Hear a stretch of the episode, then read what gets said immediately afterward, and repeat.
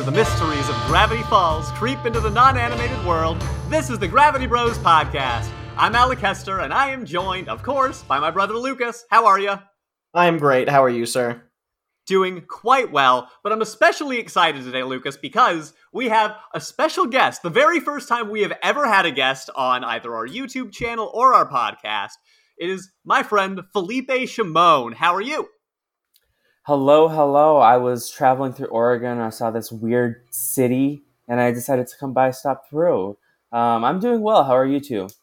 Oh, well, we are doing fantastic. Um, for those who don't know, Felipe is the reason that we are podcasting in the first place here because you uh, and I are part of, I guess, kind of a subculture survivor community that I'm assuming many of Lucas and I's fans won't know that much about, uh, called the Rob Has a Podcast universe.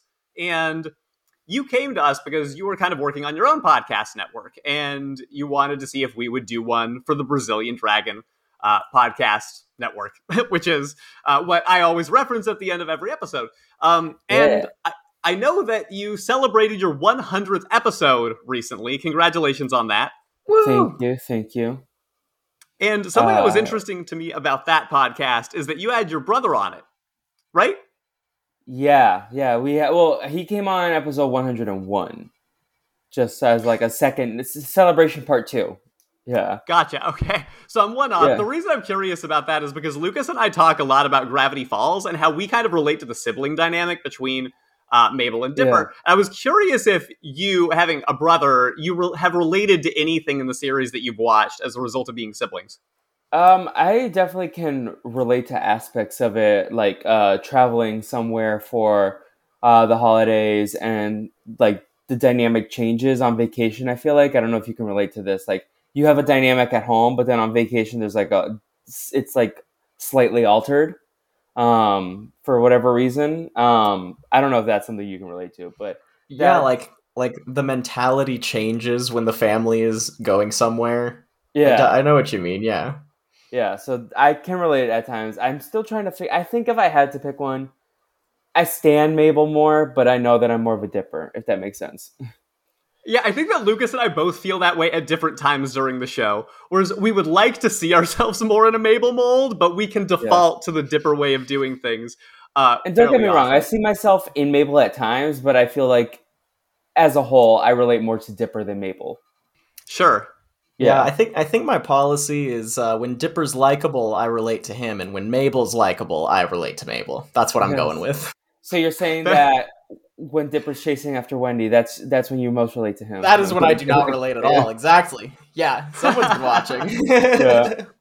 Nice, nice. I love it. Um, well, Levi, I'm a little bit curious about your Gravity Falls experience because I believe that you've started watching the show recently. Is that right? Yeah, I watched it all within the last month because you were doing this podcast, and I was like, okay, I'm gonna gonna binge listen to like the first three episodes, but I was like, wait, but I actually kind of want to watch the show, and I was hesitant because I don't do spooky, like horror stuff does not does not vibe with me. But I'm like, well, this is a cartoon. If I can do the Scooby Doo movies, which I do love, Oh, uh, yeah. Alec was like, yeah, you can watch this, you'll be fine. And then I asked Alec like okay, I'll watch. I'll tell. I told him I was gonna watch a couple episodes every night, and I like burned through this within two weeks.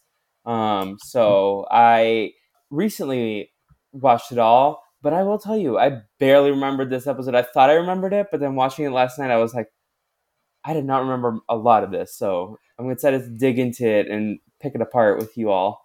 Nice. So it's interesting that you say that because my first experience watching Gravity Falls was also kind of on a binge. And I am feeling that there are some episodes as we have gone through where I've remembered them really well because I felt like maybe we just watched the one that night, but maybe some that we've accelerated through. It's almost like I'm watching for the very first time. Um, yeah. So my assumption is because I remember I did not watch the the next episode the same night that I watched because I was like, oh, this one sounds spooky. I gotta I gotta watch it during the daytime. Um, so I then I, this was probably the last that I watched in a set of episodes, like all in a binge. So maybe that's why it's a little foggier. Because I remember the time traveler pig really well, like when you were talking about that on the podcast. So this one just probably was like the end of a long night of binging. Yeah, well, Nice. there's a lot in this one too. You Yeah. know, there's so many things that happen, and it's edited in a very quick style. So there, I think that I had for just forgotten how much was jam packed in this episode. like especially the smaller details. Like i was like i did not remember this at all. Like i could tell you the basic plot like oh they had the little uh crystal gems that uh yeah, shrink and and grow them but because i remember looking at the title of the episodes and then reading the wikipedia summaries when alec gave me a couple options. I was like oh i like this one. I remember they shrink and grow and then i was watching it last night. I was like wow i don't remember this episode at all yeah, Yeah. what happened here? Well, I, I feel like that's a really nice transition to talk about the episode itself and recap it a little bit. So, we kick off on our cold open, and we see Gideon for the first time in a while, at least the first time where he's uh, heavily involved in the plot, right? i wanted he's to throw up plotting revenge. Was that Lucas? I wanted to throw up. that was me. Uh, I did, I am not a Gideon fan. Like you mentioned that he's like they got away with making a cult leader a child, and yeah. he he just like so on the on the Naomi Movies podcast that we do, we talk about unhinged movies from our childhood. Um, Naomi likes to say that she has a dropkick award for every movie, and Gideon is one who I would like to dropkick. Oh, that is Oh. absolutely the winner in this. There's some other contenders, but I would agree with you. I think Well- Gideon is definitely the most drop kickable. He's so drop kickable. Oh my goodness, that's so interesting. Like, I can't picture another character in the whole show that just fits that mold exact, or really any works of fiction whatsoever. Yes, He's very droppable, just based on size. It's convenient. yeah. don't make It's that joke true. about Dipper. He'll be insecure. Yeah, yes, okay, which is a, a great point because Dipper, of course, in this episode is very, very self conscious about his height. Dipper and Mabel are playing chess here in the beginning, and Soos is asking for Mabel's help to reach for something, but Dipper is not going to be as useful because he's shorter by apparently one millimeter, and he is hot and bothered by this. So, can I ask between the two of you, who's taller? Because I'm the big brother, but my brother's three inches taller than me. Okay, so it's really funny that you say this because I feel like on I don't remember if it was YouTube or this podcast. Uh, we discussed that I'm approximately one inch taller, and Lucas did seem pretty bothered by it, if I have to say so, bro. I was just going to pretty much make that exact same point, but without referencing it in the past and just doing it right now. Yeah. Yeah, Yeah. I think he's probably an inch taller, and I'm salty. Are you yeah, are you so- both tall, tall? Like, are you like, or are you like average, or are Very you compact kings? I'm 5'11.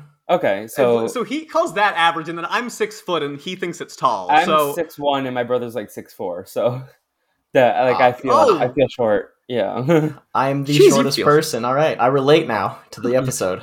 short at six one. Okay, that's wild. so anyway, uh, Soos is actually pretty sympathetic when Mabel starts making fun of Dipper, and then Grunkle Stan comes in and joins in. And I feel like Soos is really cool in this moment.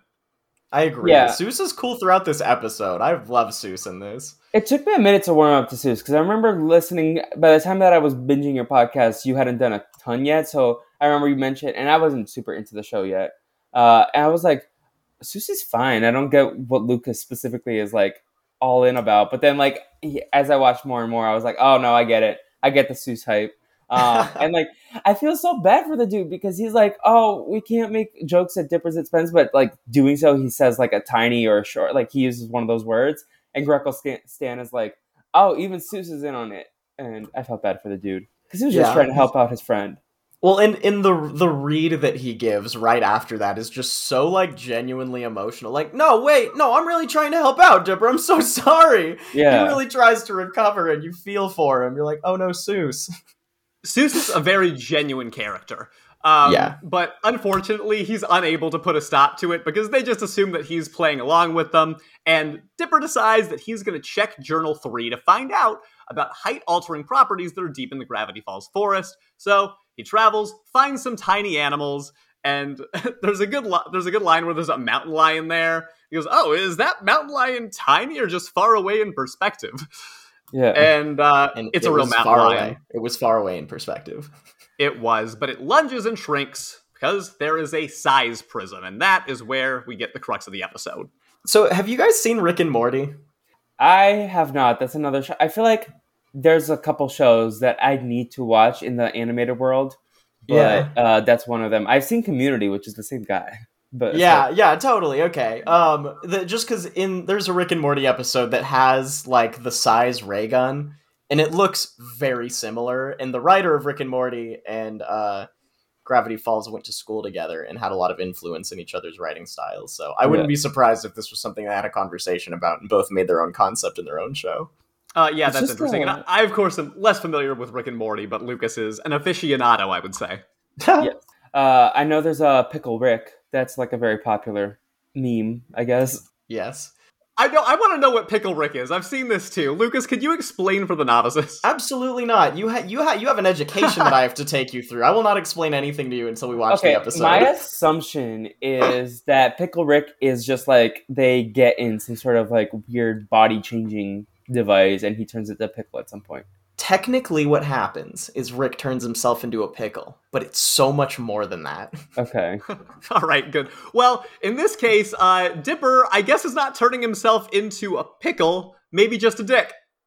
Ah, but um.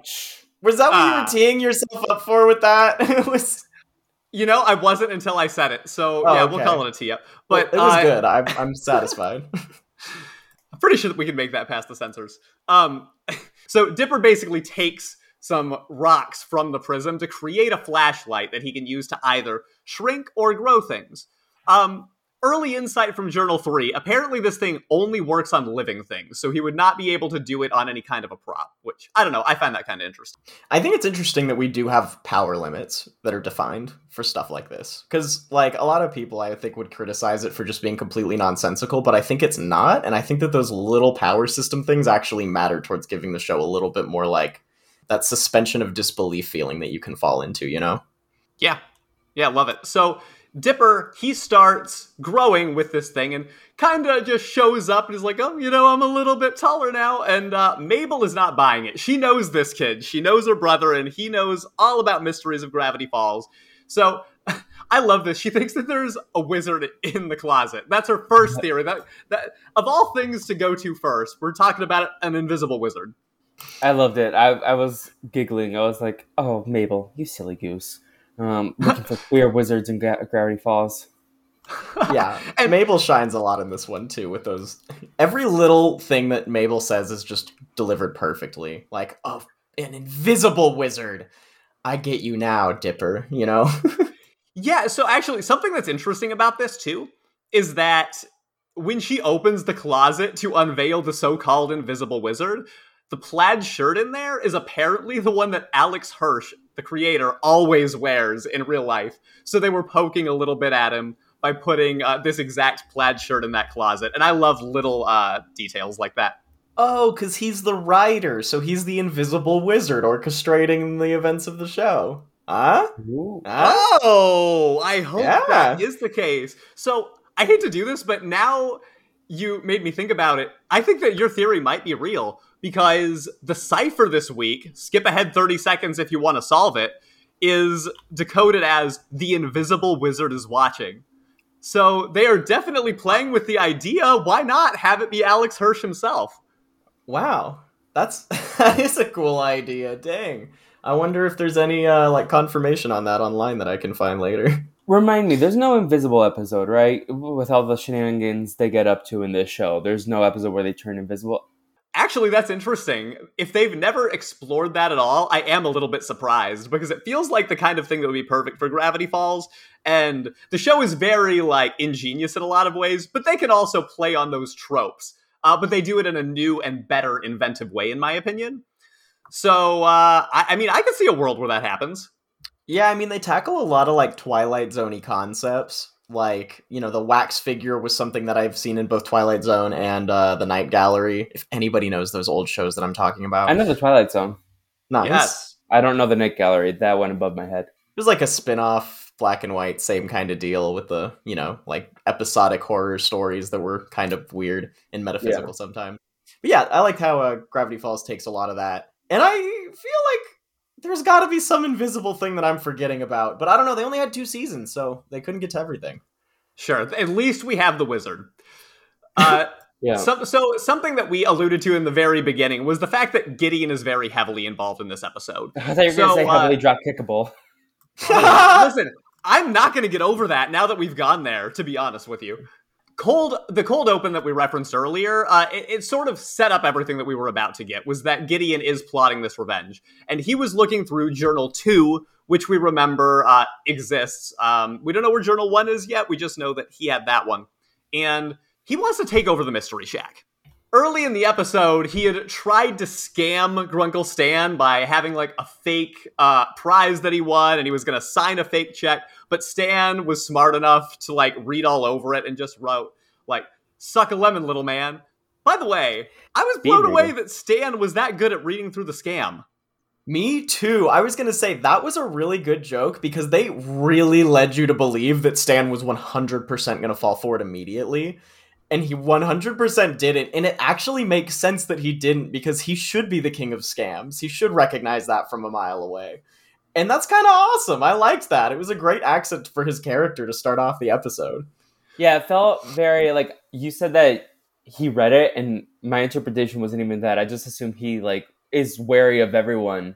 But uh, i also want to live in the universe where he's a fast reader so um, but I, I, I just assumed he was wary of uh, of like any sort of contracts, and they were kind of like, "You have to sign this," and so he was he was uh, hesitant. That's a great point. My first inclination was this is out of character, but then I thought about it more. I'm like, no, Stan is the king of scams. So if anybody's going to be able to sniff one out in two seconds, it's kind of him. This is important because now we're going to start this plot of Gideon just going to the Mystery Shack over and over to try these new types of ways to get one over on Grunkle Stan. So this time he shows up at the door with some Egyptian super termites to devour it, and that is thwarted in like two seconds. It just takes Stan like distracting him and sending the termites after him instead. It just seems clear that Gideon's bad at this.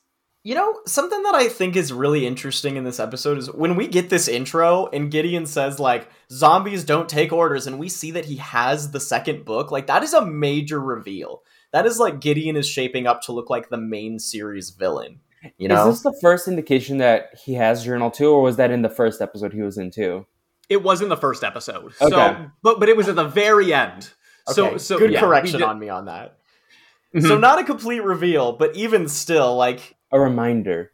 Yeah, that that he's kind of shape. They're kind of trying to shape him up as like the villain. We don't really have an alternative mainstay villain right now, and we're also getting him still being kind of silly and failing a lot.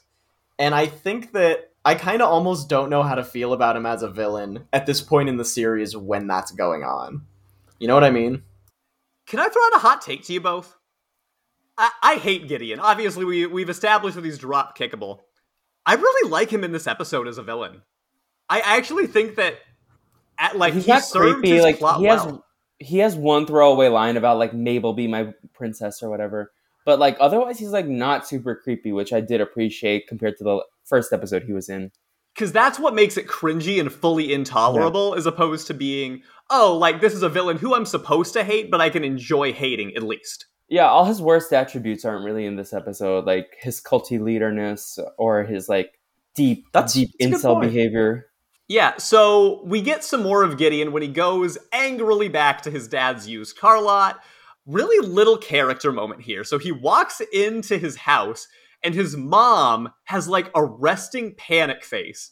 And in like three seconds, you get like 20 years of story that is obviously played for a gag, but is very impactful to me. Yeah, Gideon's abusive to his parents.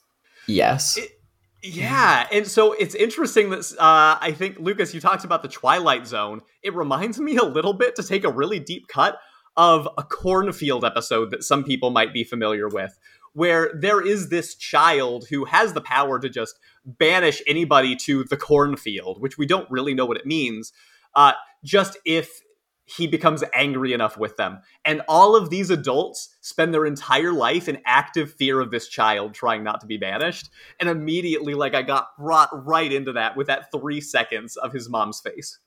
Yeah, I definitely see the influence of that episode in Gideon. I love that that you brought that up because I love that's such a great episode. And yeah, you're right. Like it gives the family's reaction to him r- reminds me so much of that episode. I didn't think about it, but yes, 100%. So Gideon goes to his room to threaten uh, Tiny Dipper and Mabel. That's right. I glossed over this.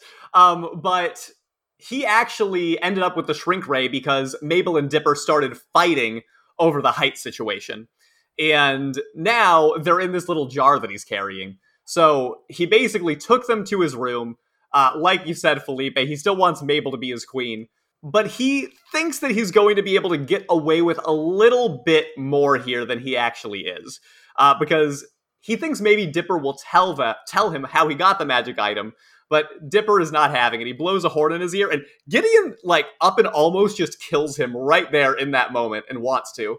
Yeah, he Gideon definitely does give me some actual intimidation in this episode because, you know, when you see a kid that like is kind of demonstrating to be a little unhinged, and you know he actually just has this power to have these people super small like i, I felt a little bit of i mean it's a disney show and i know that he's not going to kill dipper and mabel dipper and mabel obviously but even still you get that vibe that it's unnerving and it comes across that way and i think that's well done Yeah. Yeah. And another thing is that he thinks that he's easily going to be able to just give a phone call to Grunkle Stan and say, I have your children. But Stan, being the horrible guardian that he is, he's like, nah, I just saw them playing in the yard a second ago, and he h- hangs up. So, Low key, I wouldn't put it past Grunkle Stan to be like, oh, I don't care. that's a good point. Like, even I was almost thinking Hold about on that now. I don't know about that. At this point in the series, I feel like he wouldn't care. He would rescue them. He'd he'd care probably. He- I I, mean, don't he obviously didn't believe him immediately, so he, He didn't even check enough the to- backyard. He didn't even check. That's You're right. He, he didn't even show enough concern to look. But Like, that's I don't know. I'll bet if I'll bet if he knew he would have gone. I'll bet he was just that skeptical. I don't know. He's been so sweet so many times. I want to give him some credit. I don't know.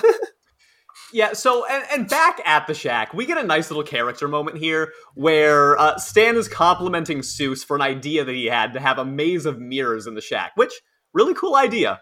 And uh, Soos gets to wear the fez and feel what it's like to be in charge of the mystery shack for a second. He just says, "One day." Yeah, one You're day. both nodding like, "That's right. Yes." D- don't we like love Soos here? We do. we, We do. do. Well, it, the, okay, but what happens as a result of that is Soos ends up getting shrunk because Gideon thinks he's, you know, Grunkle Stan. Well, I guess we'll get to that part at the end, but they don't actually like regrow Soos later. Okay, Okay, I'm not trying to jump the gun, but You're right. You're right. You're right. Well, listen. Let me guide you there so that we can make sure that we get into it's it just because important to note in that point. Is Soos the number one character who should go to therapy after the events of this series? yes, Like that, That man I wanna been track. some. that's a real question. Now that I think about Like, it, who needs the most therapy after this series? That's a question I like to talk about, like with my friends. Like, which character needs to go to therapy the most? I um, love that. I okay. that's, you know what, that's the unhinged discussion that you can hear on the Brazilian Dragon podcast. dude? No, I'm into it. So my thing is, I think that Soos is too unbothered. Like even when all of these crazy things happen, he's still in pretty good spirits, which you can't always tell on the surface. So I don't want to make assumptions. But how about Gideon's mom? I mean, she definitely needs Okay. therapy. Like, they need some family therapy.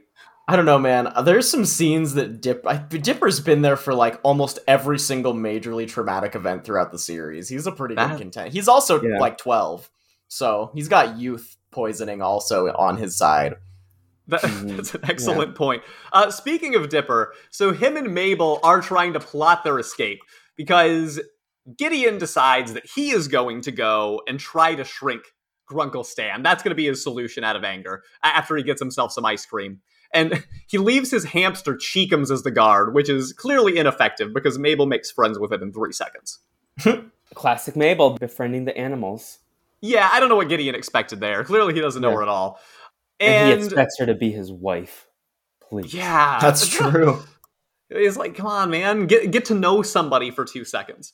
But Dipper's ingenuity is still showing because he does have a plan to escape, and they are able to like maneuver their way into the living room to watch Gideon absolutely explode when his father tickles him. Yeah. Which is hilarious because when when Alex says explode, he doesn't mean like when you tickle somebody and they just laugh really hard. He means he like starts laughing and then goes into a full on psychotic rage. And it's delightful. it's the unhinging that we've been mentioning. It just in this episode, it gets worse and worse and worse, and it feels like this is a pinnacle moment. Which, ugh, honestly, it was kind of like uncomfortable to watch. His dad tickling him was his villain origin story. Actually, so I you know, out of say, context, that could sound really bad. Oh no! I got to get this back on track. Tickling is off. As I say, as I get right back to the tickling topic, but being tickled is horrible. Nobody who likes being tickled. Is there anybody? I'm pretty um, I want to ask now. Lucas a question. Did Alec ever aggressively bully you by tickling you? I hate to say it, but unfortunately, it might have been the other way around. yeah, I'm three years older, but if there was any kind of that kind of thing going on, it was probably not going to be me. I might yeah. have blamed him for something that he didn't do, but that was going to be the passive aggressive way of doing it, as opposed to the proactive bullying, which he would have done unto me. Well, okay, that's a little bit true. All of it. I, I love that we're unpacking this with a guest on, as opposed to when we had a chance to hash we, it out. We, we, joked about getting going to therapy, but is this the real therapy? Lucas, do we, we, No, y'all have a very healthy relationship, from what it seems like. Like just listening and like the way nice. Talks about your relationship and watching your show. Uh, cool. But I always love to like probe and be like, "Ooh, I want to, I want to know like about like." The the behind the scenes because like there is drama behind the scenes. You no one has like most like Mabel, Rainbow, and unicorns. You know, I, I, don't know what you mean. Lucas and I have agreed on every creative decision that's ever happened on the show. Oh, I'm I'm just glad that you think we're passing for a healthy relationship. That's remarkable. no, I'm just kidding. Uh, no, it's, it's it's interesting that you say that because like I do pride ourselves on the sibling dynamic that we are able to have, and I think that in the Gravity Falls canon, it brings that out of us too, where we remember, yeah. you know, we were Mabel and Dipper once, and we ended up, you know, maintaining that through all this time. But he's still a dick. I know that I can say that because I already said it once. I mean, technically, it would air on television, so you're good. This is true. Yes, this is true. true. you know, um, I, I, think Alec and I have mostly been homies for, throughout the years. You know, I, I think uh, some hilarious problems always arise, but I actually think we're pretty good about being civil. Yeah. See, most times on this podcast, the tangents you go on are like the deep, like science. Like last week, it was um the time travel, like I don't know what the, the physics of time travel and how it's like unrealistic, and then how you, Lucas doesn't like time travel in stories, and you go like on this sci-fi route. But this time, we're going internally and talking about like family dynamics. I love it. You're I right. know, dude. I, I am into it. And it's funny because we do get tangential about that kind of stuff. I feel like if Lucas and I really did want to just sit here for three hours, there's so many discussions that we could have. But oh, sometimes oh it's like we either there's not time and we're trying to wrap it up, or I'm afraid to expose the kind of like heated yeah. debate that we could possibly get into That's if we fair. really went there. Um, one last throwaway question, and then we can get back on track. Alec, I, I, am assuming this is more for you than Lucas, but is there an Aras Vytas dynamic or is it different? Like, if so, who's the Aras and who's the Vytas? Okay. Oh, yeah. So Lucas won't know what this question means because he's not as much of a Survivor fan. Um, but Lucas, Aras and Vytas are two Survivor players uh, who played together on the same season, and they're and, brothers. Yeah, and, and, they were brothers. Uh, oh, okay. Lucas is 100% more of the Vytas, and I am okay. more of the Aras in the sense that uh, I, how do I say this? Vytas always seemed to be. Oh man, Felipe, help me.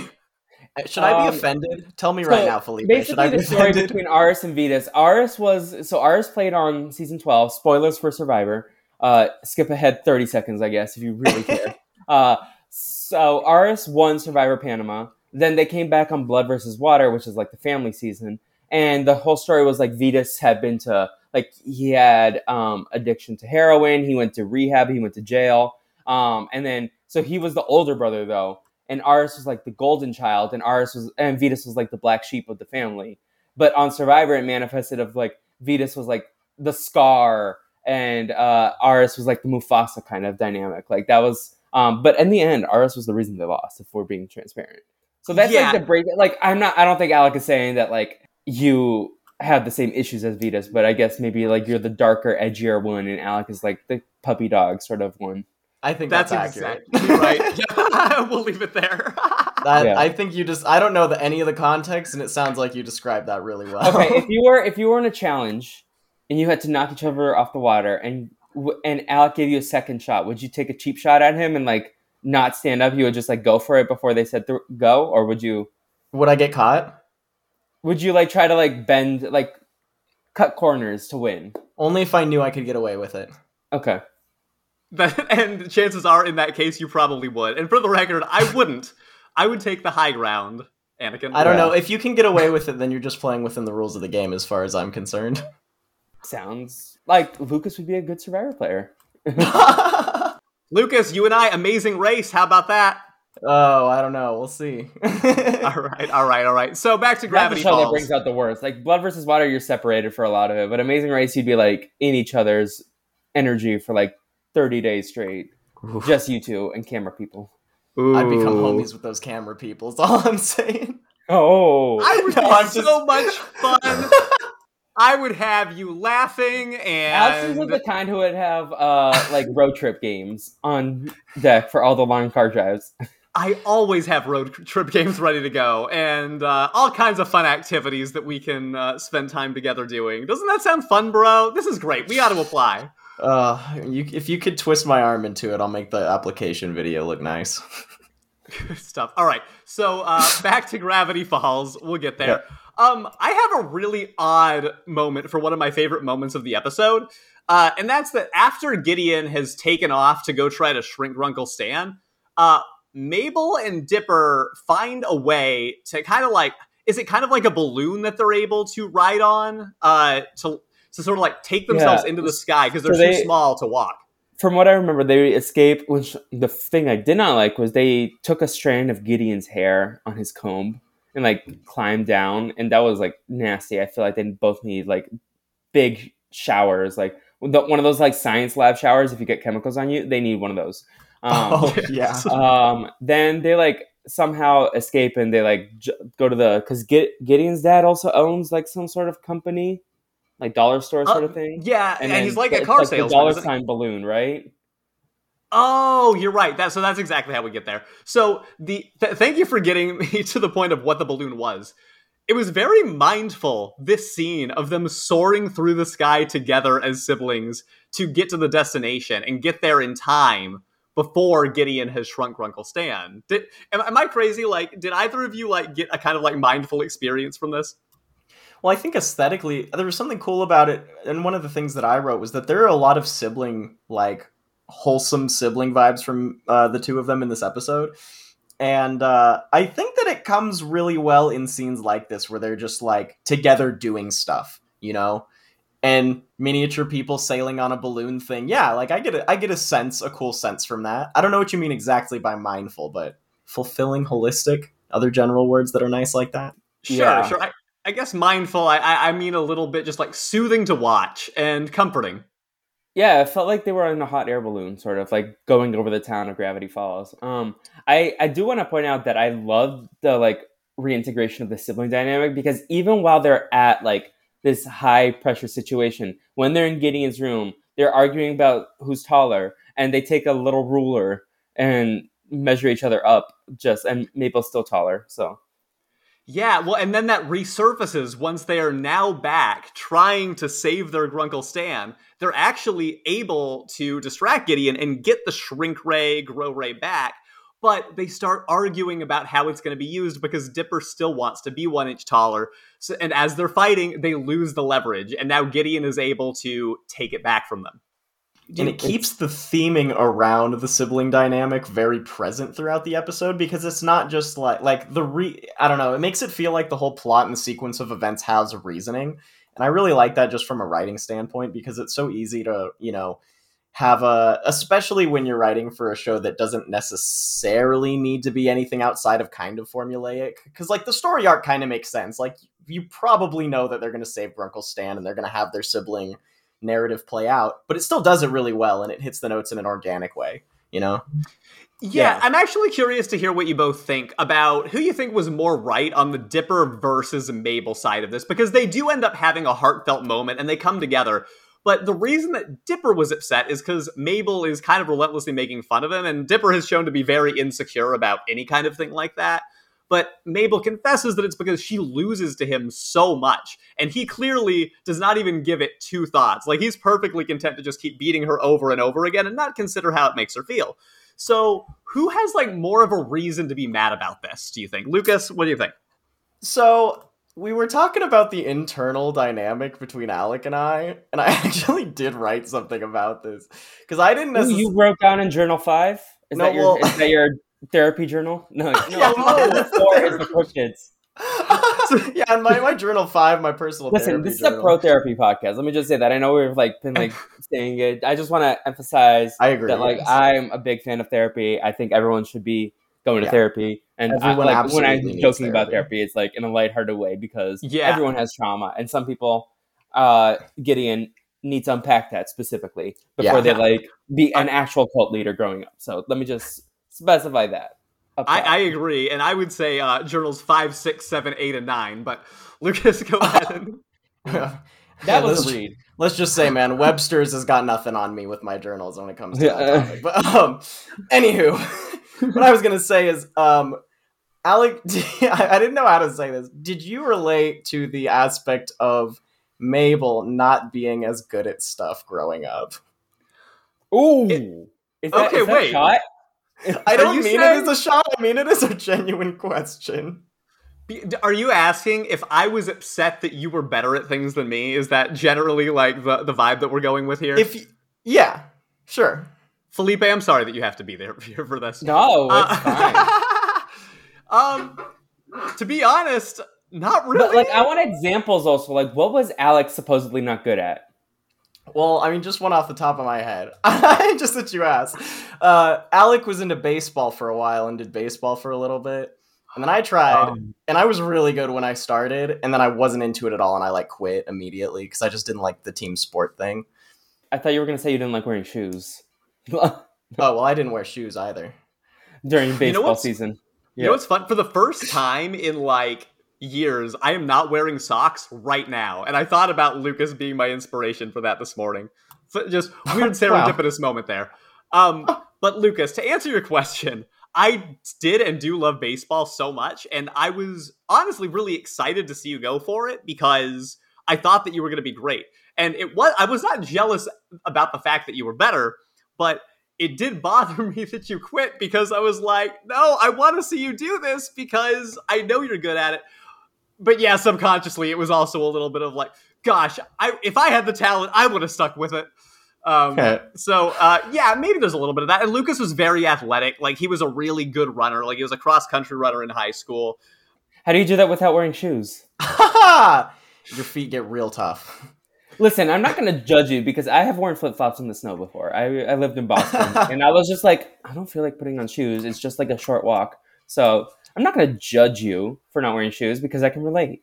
I mean, it really does. I'm a big flip flop person. Like I don't like my feet being confined to things. I'll wear shoes You know, because I it's- have it's- to. I feel like I'm so off the rails, but it's funny because I am so I, I was so pro not wearing socks forever, but now I have a circulation illness where my toes have a hard time regulating temperature and I have to wear socks constantly now. Oh no, I was gonna say we got a couple of foot breathers here. No, I that I sounds still creepy. prefer, in the summer. I can I still prefer the barefoot, but uh, Yeah. anywho, the only reason I said that was because I actually kind of related to Dipper's not being mindful of you know maybe how Mabel was feeling about that because from his perspective, he's you know like zeroing in on his own issue with the fact that he's being made fun of. You know this, which is you know telescoping or what was the word tunnel visioning it a little bit. You know what I mean? Yeah. Um, but whereas if he looks at the grand scheme of his relationship with Mabel, he realizes like, oh, okay, no, maybe I actually haven't been cool to Mabel consistently for a really long time, and she just did it once, and I can't handle it. And it reminds me of this great quote: "Don't throw stones from a glo- glass house." And uh, Uh, I like that. I like that you saw yourself in that. No, speaking of glass houses, let's go to the maze of mirrors. So Gideon is able to get inside because you know now both Mabel and Dipper have tr- you know they've lost Can't see. power. They're now stuck in the jar. But Gideon goes in to to get the person with the fez on, and as we mentioned before, whoops, it's Soos, and now Soos is small as well. Soos, poor Soos. Deserves better. Poor Soos. Soos is literally just there to be a homie and a good guy constantly, and just uh, ends up getting shrunk. Yep, that's right. So they are able to kind of escape the situation because I think that what it is is that they're in Gideon's shirt pocket. Like he's got a little pocket square. And between the three of them, they are able to like push themselves out of it. And Gideon is in the Maze of Mirrors now because that's where he goes to find Grunkle Stan. But unfortunately, Stan is everywhere because they are mirrors. So he starts taunting him. I will say, um, I when I did say the suspension of disbelief note earlier, in this single moment, I did have a second where I was like, really? A maze of mirrors just happens to be set up. That is extremely convenient.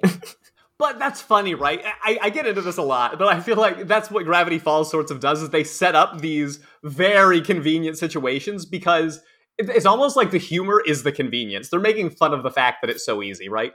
That's fair. Like I, I understand. Like yeah, okay. I, you, you convinced me. I, I take it. I definitely did have a moment where I'm like, okay, okay, TV show, Room of Mirrors, hardy har har. You know what I mean?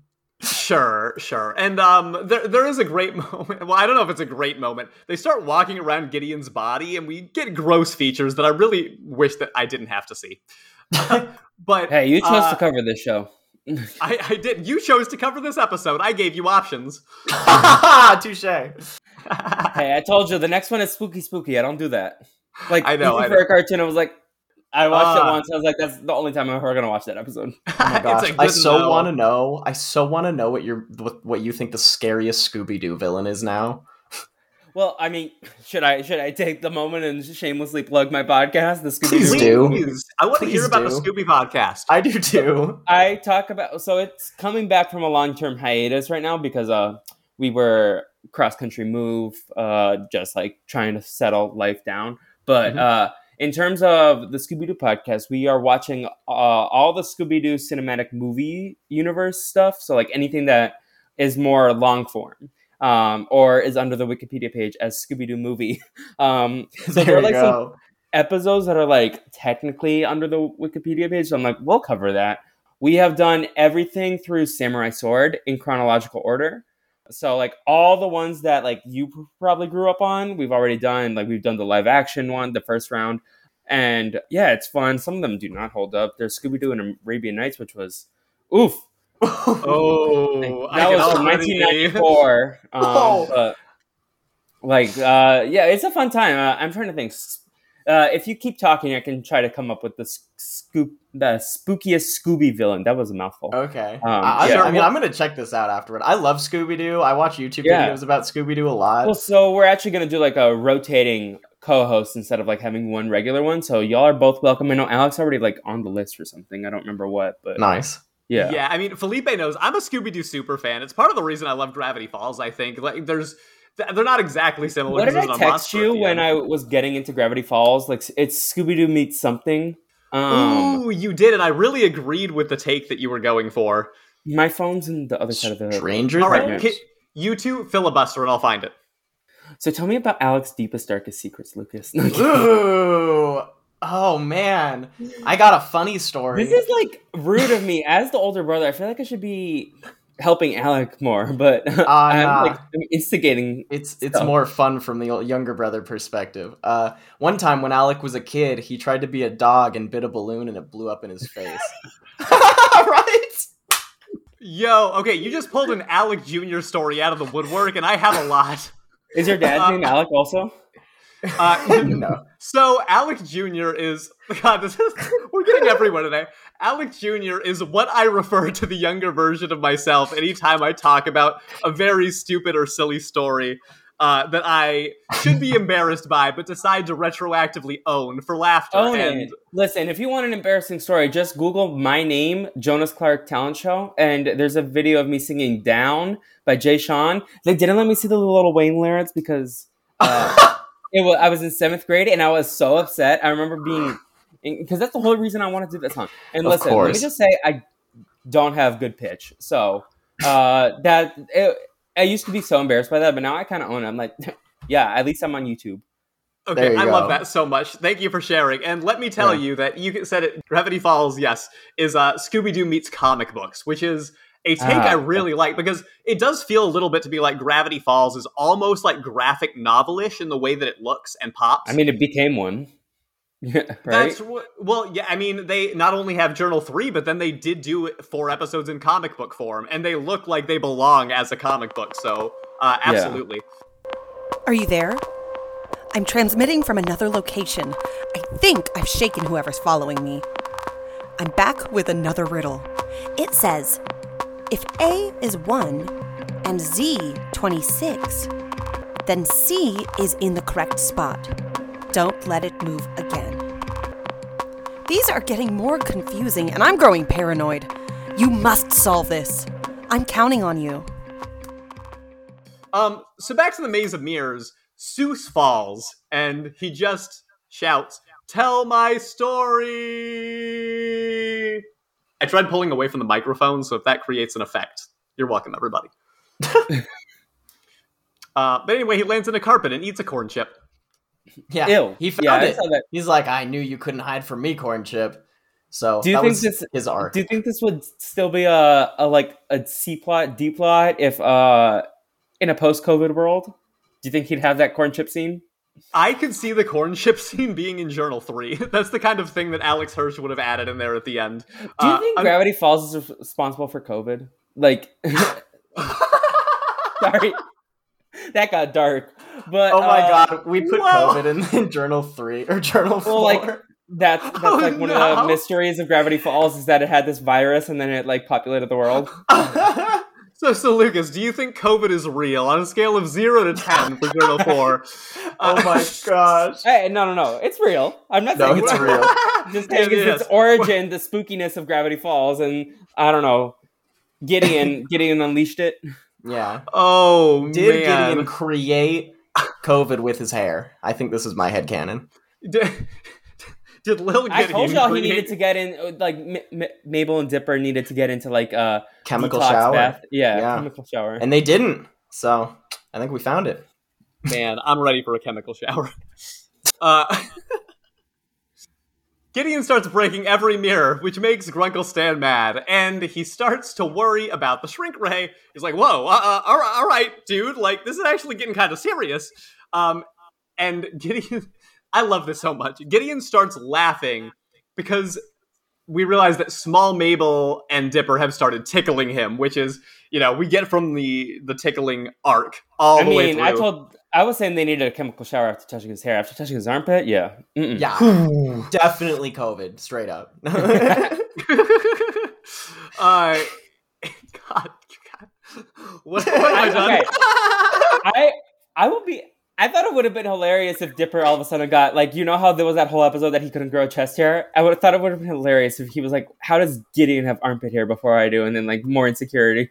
oh, that would have been such a great joke. That would have been a good joke. I Yeah. love yeah. that. I wish that they. I, do you feel like Gravity Falls was not self allowed to be self referential enough because they still wanted episodes to be able to drop randomly on Disney and have people not Yeah, know what they were talking about? I will say the show is like very easy to like like even though there's like a greater story at large, like there are so many episodes that are like individual um was not serialized. It's the opposite of serialized. But whatever, I can't think of the word. uh, formulaic. Formulaic maybe yeah like you can drop in catch a random episode and like yeah there's a greater plot at hand but like unless it's like the back half of season two you really won't be lost Sure, and I think that is mostly the case. And I, I believe that they would have loved to have made it where that was not the case, where they could have just had every single episode really depend on each other within reason. Um, but you know, there were some constraints by Disney, but I don't think that's a bad thing. I like that I could watch any episode. And uh, I, I, yeah, I, what do you think about that, Lucas? Because I know this is something that we talk about on the show about uh, whether that's good or bad. Well, I I mean I think that the I, well there is plot continuity towards the end of the show. Like if I would feel terrible for somebody who was just watching you know Disney Channel one day and dropped into the final four episodes without having very much context or just enough for it to spoil your whole experience. You know what I mean? Like so I, I think that that that level of plot I don't know. I'm I love having plot in stories. I'm usually way more drawn into plot than episodic things. If that's kind of more the debate we're talking about. Um, Sure. Don't get me wrong though, I do love like if I'm chilling, like just a random like background episode of something, that's fun to like watch. And like then you don't feel like compelled to watch a ton in one night. But like I've been Definitely. I talk about this on the latest podcast I did about Jimmy Neutron, the movie. Jimmy Neutron is a perfect show that you can just throw on a random episode and enjoy it. Whereas Gravity Falls, like if especially if it's a plot heavy episode, you're gonna want to like hit play next. Yeah, Yeah. definitely. It's a good show to binge through Disney Plus, to be honest. Like, it's ideal for it. Yeah, Um, yeah. so- different different viewing mentalities though for for what makes them both good. I think. Yeah. Sure. So as Gideon is being tickled, Stan, of course, doesn't know what's happening. So Stan is thinking, like, whoa, y- you know, you've clearly just uh, had too much of this. And he actually gets really, like, adorably uh, fatherly in this moment to me. It's like, it's okay, man. You're going to get me one day. It's all right. Yeah, he's like, you know what? I I, I know I'm an I'm an I'm a formidable uh, foe. You know, it's it's it's cool. And he like, all right, okay. And then he kind of starts getting creeped out. He's like, all right, that's enough. And he literally just kind of kicks him, just kick rolls him out of the house. Uh drop kick. drop. Oh, full circle. Missed opportunity there for the creators too. Like, please. I but I guess it makes sense because Grunkle was just kind of like, all right, all right, get out, go And ahead. Get- Getting, I mean, he might not act like it, but he's. I mean, he does actually act like it. But he's a child. At the end of the day, we're not gonna like show adult on child violence. On That's the a yeah, yeah. I guess that that is a really good point. Yeah. So So this is he still gets a Disney show. I do forget. Right. So he gets rolled out of the house. Dipper and Mabel have the flashlight. They regrow each other and hug it out, and then they decide they're gonna smash the flashlight before realizing, whoops, we forgot about Soos. And glue, si- lots I- of glue. What glue? Yep. Yeah, they just smash the crystal to bits. They're like, now it'll never fall into the wrong hands. Which, by the way, is also silly because like that crystal was huge that they found in the forest. of the They could easily just go mine way more of that tomorrow. You know, like it was. Oh. Or just carry Soos to the location. yeah, also easy. There's a lot of solutions to that, but uh, so I, I, no one wants to hear that. No, Um, it's actually funny because I was about to walk in and say, "Oh, that's unrealistic that they could just glue it back." Soos would be screwed for real, but it's actually the opposite. Like there are lots of avenues out. Yeah, yeah, yeah, yeah. No, but I it's still it was a funny gag. I liked that it was shattered and then they'd forgotten about Soos. I don't know why because I love Soos so much and it's tragic that they forgot about him, but it still's funny. Sure. And the very end of the episode, we do get a very important plot moment, and that's when Gideon tells his dad that he wants the shack because it holds a mystery that his dad could not possibly imagine. And they cliffhang us on that right there. No, no, no. Then his dad spoon feeds him ice cream, and then they end that episode. You- You're right. Had to make up what the flavor of ice cream was it again? It was like not boysenberry, but something like only Gideon would like. No, no disrespect to any boysenberry lovers, but I feel like that's not your go-to ice cream. So. I love boysenberry jelly. I've never had it in ice cream flavor, but at this point, I don't I'm even know if it's an ice cream flavor, but if you've ever seen Chopped on Food Network, anything is an ice cream flavor. Truth. true. So what's, what's your go-to ice cream flavors before just to continue the Ooh. I team? to, yeah, I was gonna say that if you didn't. do it, Lucas. You first. um, so I'm dairy free, so mine is a little bit adjusted, but I have this cookies and cream cashew milk ice cream that is like out of this world, like better than any dairy ice cream I'd ever eaten by far. It's so good. Are you vegan or are you just like anti-dairy? Uh, mostly just anti-dairy. Okay. Yeah. Yeah, Okay. I, I was about to try to make a joke about. Oh, you thought that uh, you were better than everything, but at least you at least I'm not lactose intolerant. I was like, oh no, he does that by choice. He's, he's Yeah. not that either. Oh, Also, you are lactose intolerant scientifically. Sorry, facts. wait. Alec specifically or everyone? Everyone. Okay. I was like gonna be the like human body stops developing the things for digesting lactose when you turn like seven or something. yeah, there's something about how like we've all evolved to be able to take it in, but we weren't like supposed to in the beginning or Well, something. it's like right? drinking alcohol. You just build a tolerance, and it's less painful the more you do it.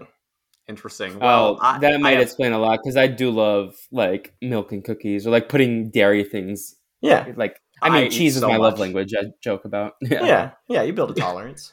Yeah. But if you don't have a tolerance, then it really hurts you. So I can't even mess with it anymore. yeah. That's the My traffic ice cream of choice is coffee ice cream. I I don't like regular Ooh. coffee, but I love coffee ice cream. And pistachio, I'm coming around on. Uh, my go-to ice cream. I used to be a big mint chocolate chip person. and I feel like I lately like it. I've been coming out of that phase. But like growing up, that was like my go-to, or like peppermint stick if they didn't have mint chocolate chip. I like black raspberry ice cream, but I'm like I'm I'm simple. I like any kind of ice cream if it's like not tart or sour. Um, I like banana ice cream, which I feel like is not a popular choice. I feel like I, I could say. do it in like froyo, like soft serve. Yeah. Maybe it makes sense there. Yeah, I um, love but- banana desserts. I would probably Yeah. love it. I, I also Uh, like any ice cream. I'm very easy. Yeah, give me ice cream all day. Like that's another thing that I could like eat so much and then put it away and be like, oh, what did I do? It was so good, but was it worth it? Yeah. So we've talked about favorite ice creams, but what about favorite characters? So Felipe, before Lucas and I got on, we talked about how we wanted to do this because you're the first guest. Normally, we give our mystery plaque points, our two for the character we like the most, and then our runner-up. And uh, we think we're just going to give you the same power, and it's going to get factored into the overall score at the end, and your points are going to be worth just as much in the end. Do you ever listen to the International Survivor podcasts? Like I don't know if you watch Sometimes. International. Okay, when they have three people, they like split it up differently than they, how they do two people. But I don't remember it off the top of my head. I want to say that it's like two two one, but whatever. This is your podcast, your choice. I was just trying to think of like out of the box ideas. No, trust me, I was thinking of the math too. And there's still a world where this will get tweaked. The important thing is that I know who your favorite character of the episode was and your backup. Yeah. Or at least who you thought was the best. You know, you can really use these points however you want to use them. I'm gonna and I'll start with you. Who who gets your mystery plaque points? Best character. Yes, I might need a minute. like I did. That is okay. prepared. Alec, you go first because I'll bet you're prepared. Because I, I wanted to know what Alec said first because I have four that I was debating. So last week I felt like I did Soos wrong by putting him in the runner-up position, and I sort of wish that I'd put him in the top. So I wanted to give my two points for Seuss this episode because to me he was just so charming and authentic. Like I, I loved that he was trying to be there for Dipper in the very beginning when people were making fun of him, like a, a real pal. Uh, I, I loved his moments when he shrunk and fell, and honestly, there, there was nothing about Soos I didn't like in this episode, whereas some other characters I felt like were on and off for me. So uh, that that was my top choice. And I guess I'll go straight to my backup. Well, actually, I want to save my backup. So I'll tell you who I'm thinking of. So, um, I mean, part of me did want to come in here and be like, I'm gonna give it to Gideon as a troll move, but he's like, he's not likable enough. He doesn't have any redeeming qualities for me, so I don't feel comfortable giving it to. Like, if he was like a character we didn't like, but there was like something like redeeming about him, I think. Uh, like if like Suzy from Phineas and Ferb could get like the redeeming points, but like Gideon, no. But uh, I'm trying to think. So I, I feel like I'm between Dipper and Mabel for my two and one, and it's just like who gets the two, who gets the one. Uh, oh, okay. I'm just struggling to differentiate because I think Dipper was more of an ass, but I also think he, oh, sorry, I don't know if that gets censors. Um, but Mabel, like, also like I don't want to shame Dipper for having like body insecurities, especially at that age where like you're. So I don't know. It's it's complicated, but I think at the end of the day, I'm going to give Mabel two because this was a win for her height wise, so maybe a, a win for her points wise, and then Nah. Dipper the one. But like just being transparent, those are my two favorite characters of the show, and it makes sense because they're like the natural. And Waddles, Waddles is also up there. I love I love ordering their points by height just to stick it to Dipper one more time. Yeah, you could give Waddles a point if you wanted. There are no he was in the episode technically, Yeah, right? I don't know. No remember, rules. to be honest. Oh, But- I know. I don't think they're in this episode, but Grenda and what's her name, Coco, oh yeah, I love that. Can, can, is it Candy? Candy. yeah, Um, I think that's those right. two I I, love I, them do too. stand as well. Yeah, they need to go in the Amazing Race. Oh my gosh. Well, listen, the Ridonculous race, right, Felipe? If we're talking the Yeah. Total Drama podcast. Lucas, why don't you tell me your mystery plaque winner? So the reason I had a hard time with this is because I w- I'm deter- I wanted to give Grunkle Stan two points, one hundred percent, because I just was charmed by him every time he was on screen and thought he was super, super, super funny. Um, and the only reason I wanted to give the other one to Soos, but I didn't feel like he had a, as much screen time as I wanted. And then I wasn't sure whether to give it to Dipper or Mabel for the exact same reason because they were so equal in this episode to me because I liked them both for other reasons, and I really have no idea who to split it between. So what I'm gonna do is just split. Can I split between three for this one? Oh my gosh. Okay, you want to give. We talked about this before, and I was going to give you permission, so I guess the answer is yeah. If you really want to, you can just give three characters a tie, and they'll all get one. Nah, I'll do Grunkle two and Mabel one. This is what happened last time. I gave you the Yeah, permission, and then you changed your mind. Yeah, I don't know. It's the freedom that makes me uncomfortable. All right, uh, guys, I made Gideon my backup. I did. Uh, you know, despite all of the great reasons that you gave Wait, Felipe wait, to wait, not wait. include it, Wait, you gave Gideon a point? Is that what I just heard? I don't know if Gideon will get another point. Um, and That- I'm not saying that I want him to, but I liked him as a villain this episode. I thought that he carried it, and I was ge- I loved this episode. We haven't even talked about what we thought about it. Uh, this is one of my favorites of the series so far, and I remembered not liking it nearly as much as I did. I thought the premise seemed weak on, from the get go. So my memory was that I enjoyed it, and that's why when you gave me a list of options, like this is my favorite episode of the ones. Um, I think it's like a clever title, also the Little Dipper. Like, Oh, that's, true. That's a great title. Um, like I, I will say, like the last two episodes uh, that uh, like you covered before we scheduled this one. Uh, so not this last episode that you just put out, but uh, the Time Traveler Pig and the Irrational Treasure. I think those two were higher highs in this episode, but I think this was a fun episode. Uh, as well. I think this like middle season one where they found their footing, they kind of know what they're doing a little more. Uh, it's definitely like a high point of like my memories of the show. That's a good point. It does feel like this is the part of the series where they are starting to really find their footing, and then it just starts carrying from here. And I'm excited Yeah. for what's coming next. Yeah, because like I think they knew what their arcs wanted to be, but I also think they might have figured out been struggling with the self-contained episodes, and I think they finally figured out their groove. Yeah.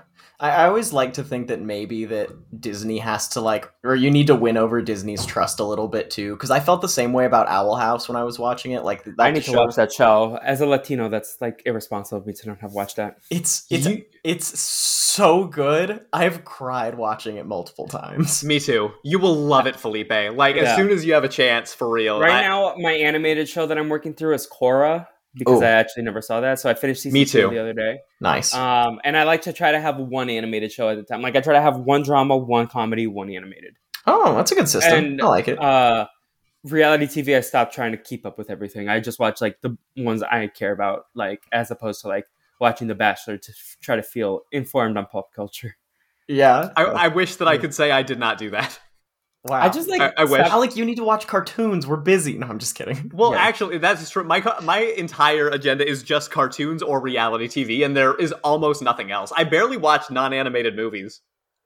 I've been trying to watch like franchise movies also that I've never like I've never seen. Oh, that's a lie. I have seen parts of Lord of the Rings at my friend's birthday this year because we did the Lord of the Rings marathon. But I was also cracking jokes and on my phone parts of it, so I was like, I need to watch that. But those are like my big projects right now. But this is not a Felipe podcast. This is a Gravity Falls podcast. yes, Right. and trust trust us on Owl House.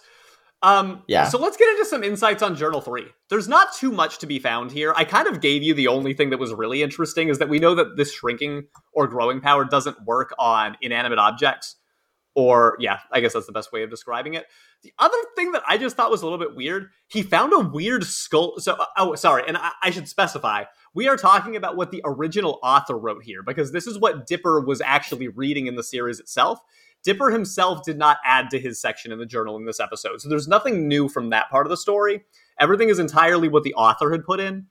And he found a weird skull there and then speculates that these crystals were related to the 60 foot beaver attack of 1973, which, I mean, I think that's a gag, but I can't tell if this skull there was supposed to be like a joke referencing that beaver or it was supposed to be like a skull pointing to something else that's hidden in the show. I'm honestly not certain.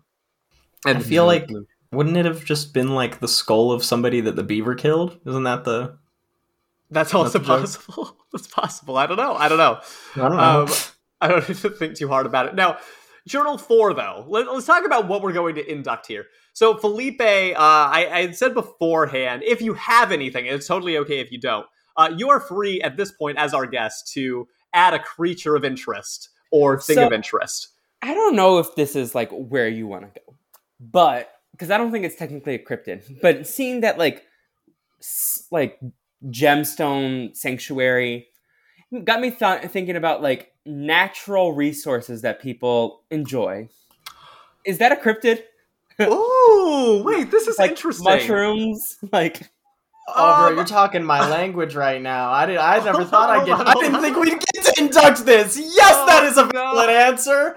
Oh my god! No, I was trying to keep it in line with the episode. I'm like, well, there's no Mothman in this episode. There's no, there's no. uh I want to see if there's actually a Boston-based cryptid, but uh, So- yeah, no. some pretty powerful ass crystals out there, though. That's a fact.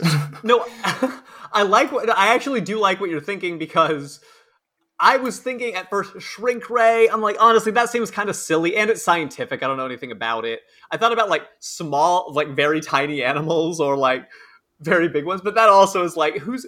I don't know if there's any reports of people seeing tiny animals and stuff like that, unless they're perhaps on the mushrooms of which you're speaking.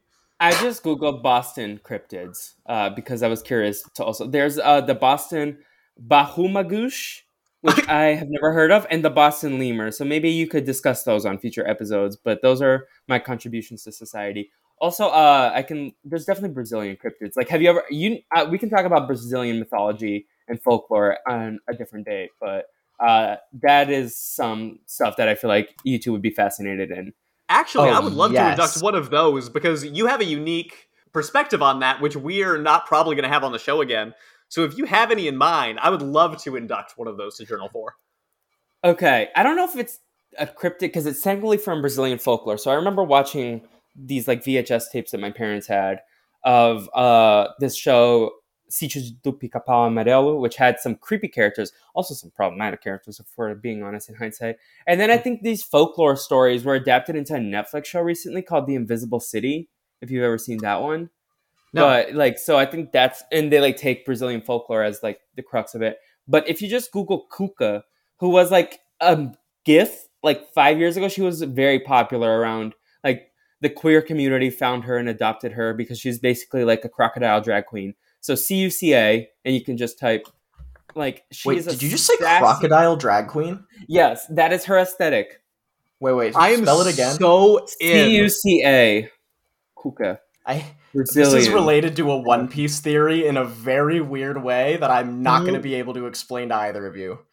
I'll send you this uh, Teen Oh Vogue article my from God. June 2017 called uh, "A Blonde Brazilian Alligator Meme."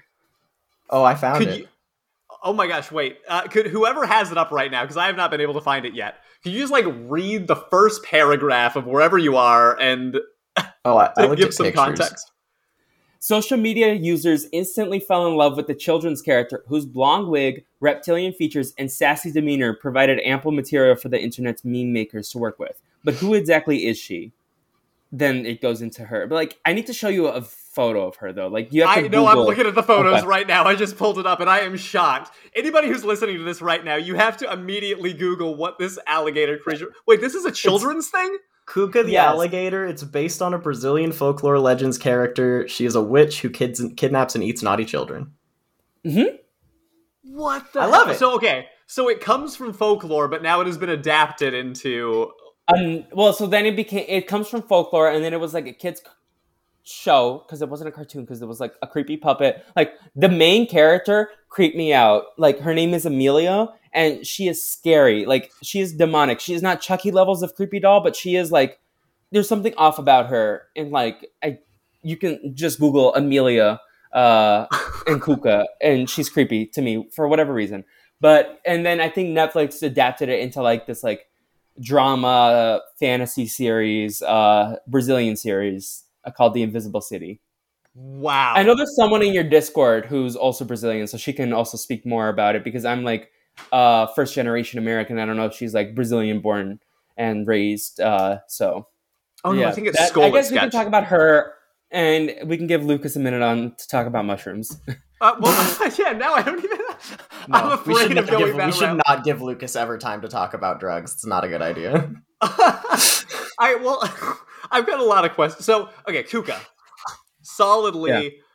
I mean, I'm trying to figure out how to rate it. Do I rate? Because I'm And so the reason that she came to like American zeitgeist in the meme culture is because like a lot of like white gay men saw themselves in her for whatever reason, and like it was like she. I remember it was around Pride also, so like that was uh, a thing. Like the queer community like fell in love with her, and then she became like a big staple around that time. Because I remember someone sent me a gift. and I was like, "How do you know who this is?"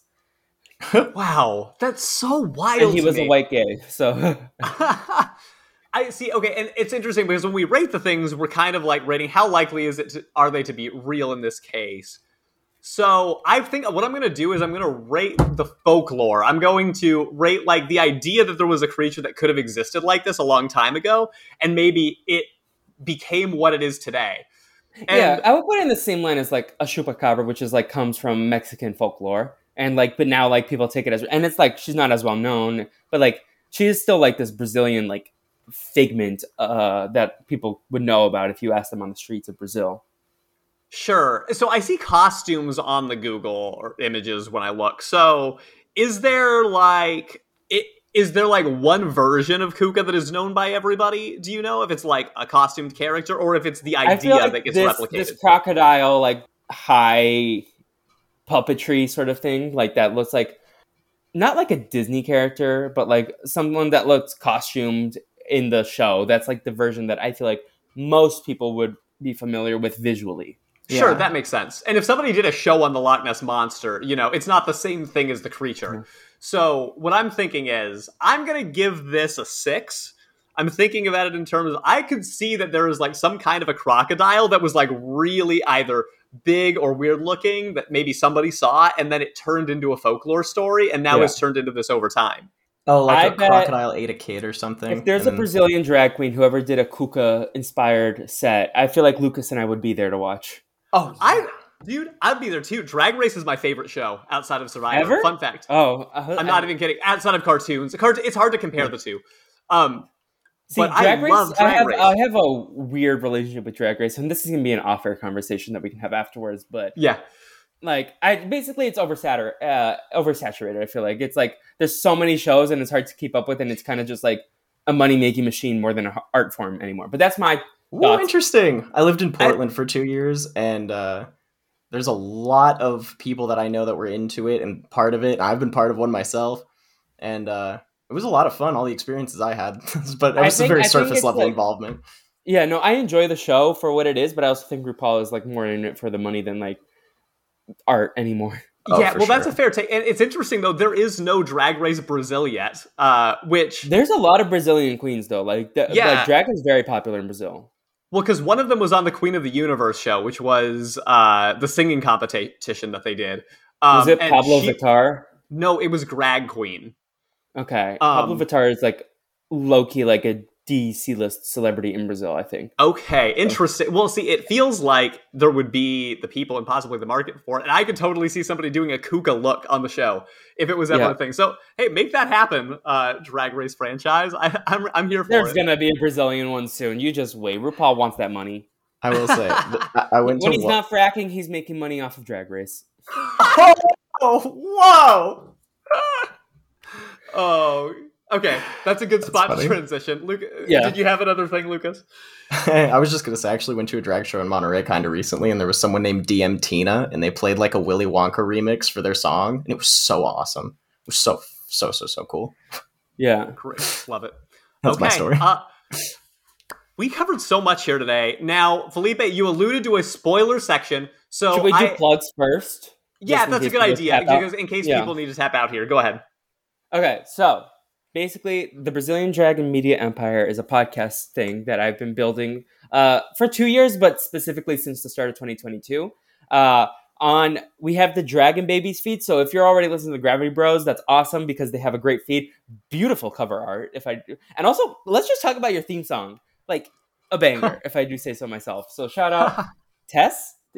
No, Uh, yeah, so Tessa's our artist, and I, Should, I, I always say our artist. Like she doesn't belong to us. I don't know if I should be using that phrase, but Yeah. she's an incredibly talented graphic artist who has worked on several of our things, and I'm very, Yeah. very grateful that she has helped us uh, with it. Yeah, but she didn't do the theme song. That's someone else. correct. Actually, that's a um, that's uh, I, how do you say it? Public domain music. Okay. But actually, she was the one that found it for us. So okay, so more or less. to it's a banger. I mean, the Gravity Falls theme song is also kind of a banger. Yeah. Um, now, I saw it you- uh, as twentieth on a Watch Mojo top twenty cartoon theme songs. Nice. Okay, and our YouTube theme song that is done by a friend of mine, Colin, who did a phenomenal job with that too. Yes. So, um, But anyway, anyways, so Gravity Bros has their own individual podcast feed, but if you want to get like also the other stuff that we're doing uh, that I'm not involved in, like I'm more of a producing voice on that. Uh, on Sundays we have the the Dragon Babies feed has everything Gravity Bros, but also um, on Sundays we have Pretty Little Liar recaps, um, and then also I've been releasing the backlog of Phineas and Ferb podcast that we do over on the What You Doing feed, which has its own feed as well, and those usually drop Wednesdays. Uh, we've had like I was sick. Will was moving. Will has a wedding now. So like we've been on a little podcast hiatus for the last couple weeks. But That's my friends Will and Navi and myself. And you two are also welcome to come on Phineas and Ferb. We're halfway through season two. I forgot how many episodes season two has. So um, it's going to take a little, a couple more years than I expected. But Phineas and Ferb is a great show. Um, and I feel like has a lot of similar elements. If you enjoy the comedy of Gravity Falls, you'll enjoy the comedy of Phineas and Ferb. Similar Um, timelines. I was gonna say yeah. Phineas and Ferb and Gravity Falls were not Yeah. that far off when they were released. Well, Phineas No, and Ferb was at all. early, but it hung around by the time Gravity Falls started. I think. Yeah, and it's a lot of like the self-referential humor that I think Gravity Falls enjoys. But then over on the Brazilian Dragon podcast feed itself, the Brazilian Dragon homepage uh, is everything that I do, and I just like to talk about like nostalgia content that we grew up on. So if you're like a late '90s, early 2000s kid, that's like kind of like the sweet spot. So this last week on Tuesday, we released Jimmy Neutron Boy Genius, two, uh, the movie recap. Um, we're also doing We Want to Be Famous, a total drama rewatch podcast, which you both are booked for future episodes. Um, and that has its own feed as well. But we also ha- like we talk about Disney Channel original movies on there. We do the Scooby Doo podcast, uh, High School Musical, the musical, the series. When it comes back, we'll be recapping those. We do the Unhinged movies with Naomi. Um, so like if you want to watch a bad movie, watch James and the Giant Peach or Stuart Little because those movies are so boring. Ooh, Oh, I I wrote, rem- oh, I'll bet some people feel attacked. I remember I- I- both of those, but I don't remember them being good. So boring. And uh, people like James and the Giant. Stuart Little was my Dropkick Award character because he was so pretentious that little mouse can be yeeted across the city of New York City. Oh, I gotta watch that. You sold me. I'm going Yeah, to check so that, that- out later. So, and also recently I released individual feeds for the Neo movies, Pod Talk Jam and Break, which is the High School Musical, the musical show, um, and Scooby Doo. So those have individual podcast feeds if you're just looking for those. But at the end of the day, regardless of what you subscribe to, if you could go on Apple Podcasts, give five stars to the Brazilian Dragon, all the different podcast channels that we have, it would help people find the show. Um, do it with Gravity Bros as well. Which let me Yes, tell you, we sometimes need I talk about Gravity Falls to my friends who like know that I have podcasts but don't know. And I would be like, yeah, I was watching Gravity Bros last night, and they were like, huh? I was like, so I say Gravity Bros as Gravity Falls more often than I say Gravity Falls as Gravity Brothers. Nice. Oh, we're having that impact. I love it. That's awesome. Cool. I Please appreciate and I'm on that. social media at What the Fleep and in the D- Hester Brothers Discord as well. Nice. Uh, you've got so much going on, and uh, props to you for putting that much work into your career. Sorry, one more plug. What? I might be on an RHAP podcast coming soon. If you like Survivor and you like talking about like uh, queer representation or representation in general, but this one's supposedly a Pride podcast, so look out for that in June, organized by the Great Grace. Fantastic. Okay. Um, only plug for us is to rate our podcast too. Uh, you know, we do the rest and of your it. YouTube channel because now you have premium content over there. So plug that. Aha, that is true. Uh, if you're looking to become a member of our channel, uh, we Lucas and I would appreciate the extra people getting involved. There are some cool perks there. You can get access to our super secret spreadsheet, which uh, gives you, you know, an idea of kind of the things that we've got cooking in the background. So, Yeah. uh, go ahead, and the Lucas. more membership contributions we have, the more time Lucas can spend editing, and we all want that. Trust me. yes. What's your true. e- editor app of choice? Is it Adobe uh, Premiere? Is it Avid? What I do you use like to use? Filmora. Okay, yeah. What do you- for the do you use podcast- one? Oh, I for podcasts I use Audition. Like, Oh, I'm, nice. I'm a basic boy, but uh, in college we had to familiarize ourselves with Premiere and uh, Avid. They were like, those are the Yeah. industry standards, and I'm like, ah, sucks for you. I don't want to be an editor. Yeah. But Gotcha. Pre- Premiere is, is a standard option. yeah, I like I feel Filmora. like Avid. I think is what they use for some like reality shows, from what I understand. Like someone. Yeah. Like I met a Big Brother editor at a bar a couple months ago, and he said they use Avid. So Really interesting. Yeah. Wow. Yeah. interesting. All right. Well, that's okay. We're Okay. gonna uh, now break here. If anybody's unspoiled, you can go ahead and take off now. Um, let's move into some spoiler talk, which we haven't done before. And Felipe, what what have you got to talk about for us today? So my first thing is, ten years down the line, do Dipper and Mabel still think about Gravity Falls? Does Mabel keep in touch with her friends? Like, or was this like a one-time summer camp experience and then like? Because I'm, I'll be honest, I don't talk to anyone that I went to summer camp with. Yeah, I don't talk to anybody. Well, okay, but you you, you would talk to your sibling though, at least. Yeah, they would talk together, but like, yeah, they went through this like, I mean, they did go through this paranormal activity at this in this town, but I feel like ten years down the line, it might be more like, oh, that's a thing we did, more than like, oh, like these are like, this was this life changing event. But I don't know. You I don't never know, man. All of the really crazy paranormal experiences I've had have had a very lasting impression on my life, and they weren't half as crazy as what they were dealing with. So I don't Yeah. know. yeah, that Um, part of it will stick around for sure. But then I wanted to like bring up like so I might have made the mistake of going on the Gravity Brother Gravity Falls I did again Gravity Falls Reddit accidentally when I was googling like so the the episode Dipper versus man, manliness and you talked a lot about like toxic masculinity in that episode but I was like is there like some sort of queer coding in this so I wanted to research that and then I ended up on the Re- Reddit and can we talk about this theory that I feel like a lot of people had based on it uh, that like Dipper is a trans bisexual man Tell Whoa. me, I've not heard this theory. I, I just stumbled upon it on the Reddit. I was like, wait, is this actually a thing? Like, do people like, is this like canon? Like, um, and then uh, that's just something that like I saw, and it was like that Wendy was also like confirmed bisexual. So it was like this show is very queer. Um, and you've talked about the cops, which a cab, but Well, I mean, Like- I wouldn't be surprised. I mean, Alex Hirsch clearly is, you know, somebody who's into writing that into his shows. I think that he would probably. Yeah. I, I would not be surprised if he was trying to get away with way more than he was allowed to. okay, yeah, that's the that's like the that was basically my question. It was like, Definitely. is this actually like, is this something you're aware of? Is this something that like is like common knowledge, and I just came into the show? Like, Owl House is my answer to that. okay, is that, you- is that his partner who created that, or is that a different show that they? I believe it is his partner that created. it. Okay. and Yeah. It's they Dana did Terrace. Dana Terrace is the creator of Owl House, and I don't know. I know that And they I work know on the show Luz together. is like a bisexual Latina woman, or I don't remember. Watch the show. We're not going to spoil anything for anyone. oh, I thought that was a first episode thing. My bad. No, no, No. Not necessarily. But, um, I mean, But yeah, everyone so kind of knows just- about it, but it's fine. but that was like so. Yeah, I wanted to know is like Dipper queer coded in any way? Like, and Wendy, I think he confirmed is bisexual later in the show, or like out, outside properties or whatever. But um, and then the last thing I wanted, to, which could have been in the non-spoiler section, y'all haven't talked about the voice cast. When I found out that Linda Cartaquini, as I call her, um, Linda yes, I Cardellini, know. voices Wendy, I fell out of my chair. I was like, Alec, you had one job. She's she's Velma. You had to let me know I know. So Felipe, it's That's funny that you say that. in the live action. I straight. The Oh, live okay, action live Velma. action. Still, I didn't know that. That's cool.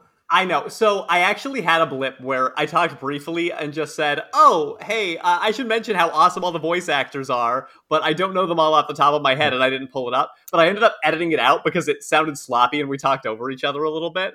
So this is a spoiler section. J.K. Simmons, he's a great voice actor. He's in Korra. Like I, I appreciate that they're letting him flex his voice acting chops. Yeah, I mean, D- Dipper himself is played by Jason Ritter.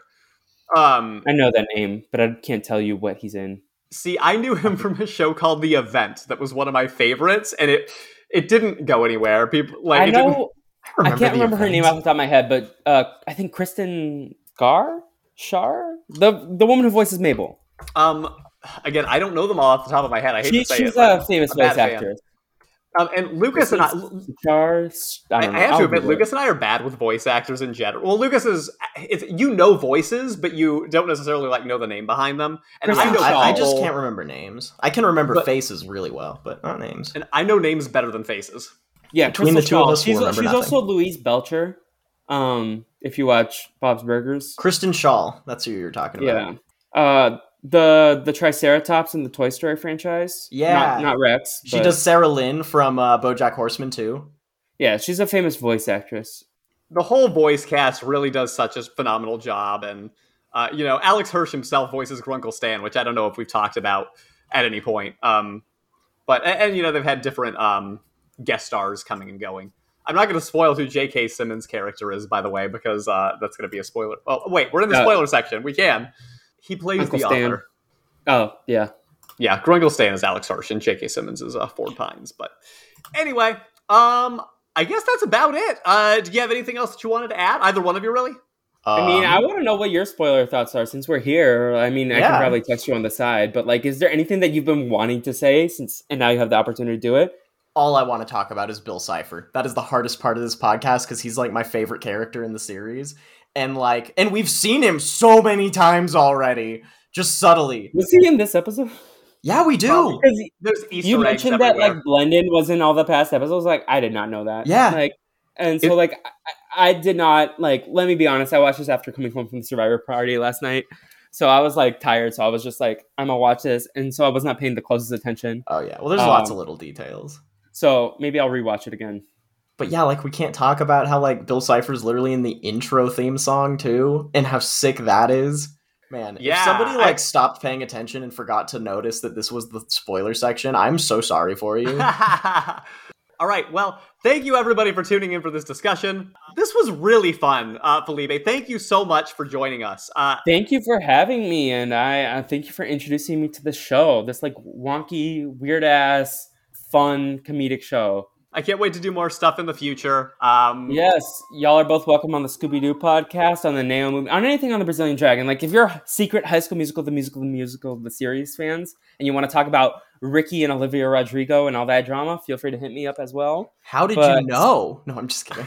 Uh, how did you know? I mean, Lucas seems like he would be an Olivia Rodrigo sour listener. great song. We're talking about so the good. music. That's a completely different thing. Yeah. I don't know. I can't say anything about the movie, but I, I can get down Oh, to Rod, some music. oh, Rod Heads stand up. Um, Uh, Hey, yeah, any of the podcasts we're doing, I know you both are coming on Total Drama soon. So yeah. cool. All right. Well, goodbye, everyone. We'll see you next time. Happy sleuthing. yes.